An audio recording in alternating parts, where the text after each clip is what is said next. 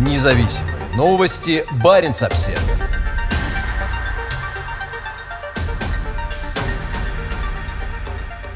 Освещение военной коррупции стало в России основанием для статуса иностранного агента.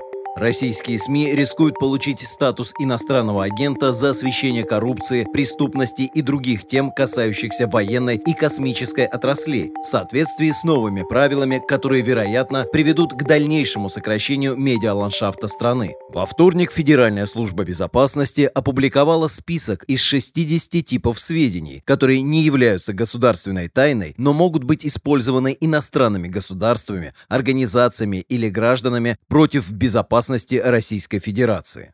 Согласно списку, освещение военных преступлений, морального духа военнослужащих или размеров, вооружения, мест дислокации, процесса подготовки и структура российских вооруженных сил и других органов безопасности является основанием для попадания СМИ в список иностранных агентов. СМИ также рискуют получить статус иностранного агента за освещение военных тендеров и проблем, которые сдерживают развитие печально известной склонностью коррупции госкорпорации по космической деятельности Роскосмос. На этой же неделе, когда ФСБ опубликовала перечень сведений, разглашение которых может привести к получению статуса иностранного агента, Россия увеличила их число среди СМИ и журналистов почти вдвое. Критики высказались резко против внесения новых организаций и людей в список, поскольку это представляет экзистенциальную угрозу бизнес-моделям СМИ, назвав это частью расширения преследования независимых голосов. По закону иностранные агенты обязаны предоставлять регулярную финансовую отчетность и включать указания своего статуса во все свои публикации, в том числе в социальных сетях. СМИ заявляют, что это клеймо отпугивает от них рекламодателей и партнеров.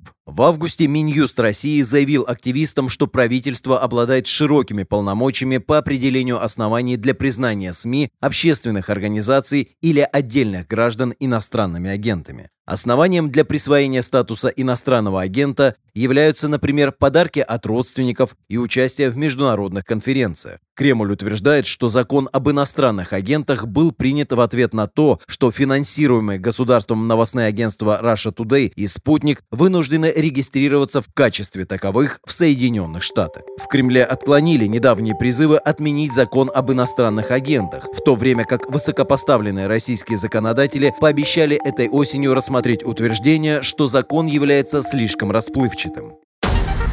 Независимые новости. Барин обседный.